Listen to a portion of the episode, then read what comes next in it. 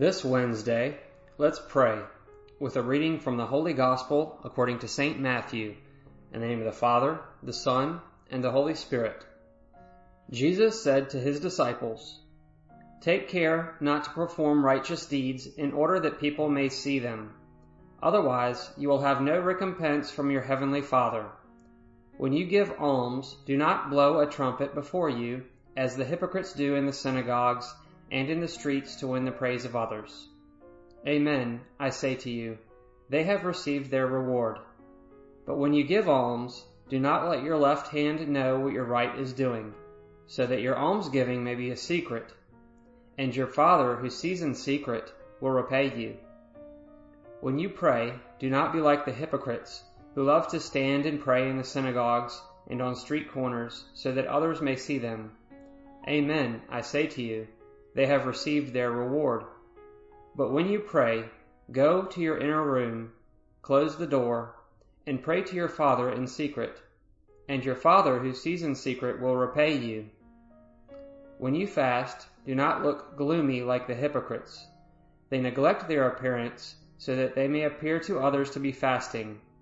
Amen, I say to you, they have received their reward. But when you fast, anoint your head and wash your face so that you may not appear to be fasting, except to your Father who is hidden. And your Father who sees what is hidden will repay you. The Gospel of the Lord.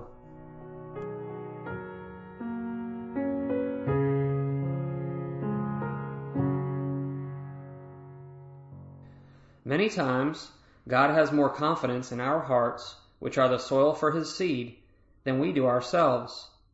In last Sunday's reading of the Gospel, that's the concept that we heard Jesus present in the parable. The seed sprouts and grows, he knows not how. Of its own accord, the land yields fruit. First the blade, then the ear, then the full grain in the ear. He is the sower, our hearts the soil, and the seed, his word. We could also say Jesus himself, because he is the word of God who became flesh, became man, the seed, when it finds a little bit of soil, struggles to grow, to develop and bear fruit. The seed is always good, the sower too, but it doesn't always find soil to grow.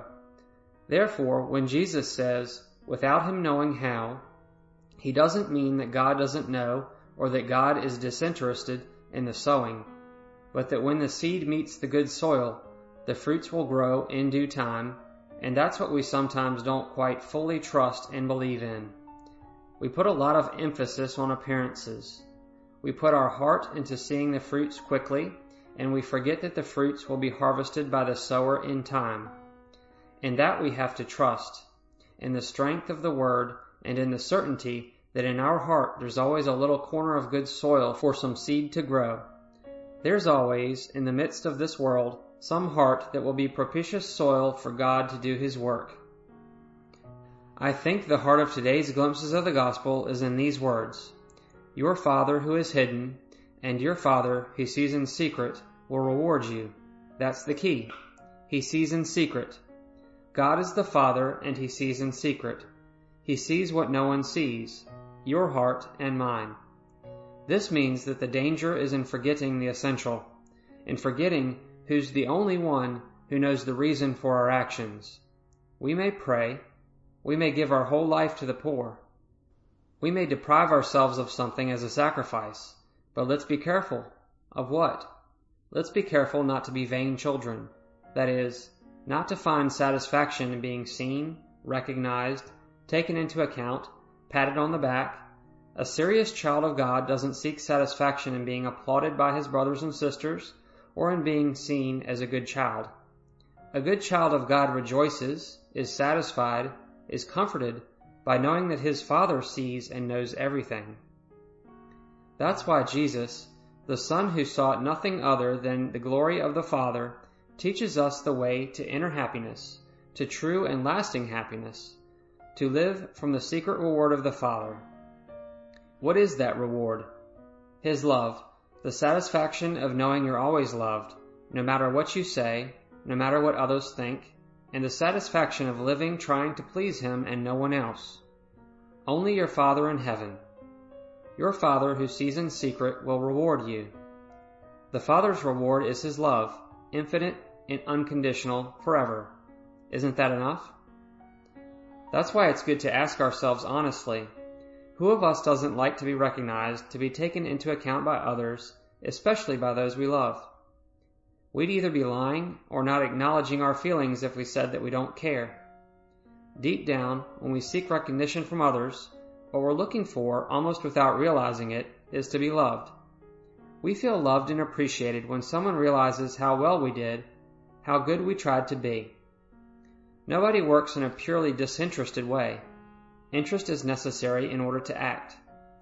But we must learn how to conduct it, because it may turn against us and become the reason for almost all of our sadness or even for our depression. Those who spend their lives waiting for the recognition of others, forgetting what's essential in love, often live from sadness to sadness, from anger to anger, from resentment to resentment, from criticism to criticism, from frustration to frustration, because it's difficult to be always rewarded as one intends and expects. They never receive what they seek.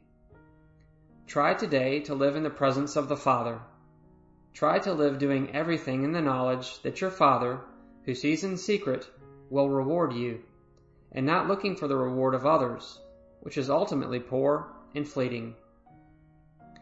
May we have a good day, and may the blessings of God, that is a merciful Father, Son, and Holy Spirit, descend upon our hearts and remain forever.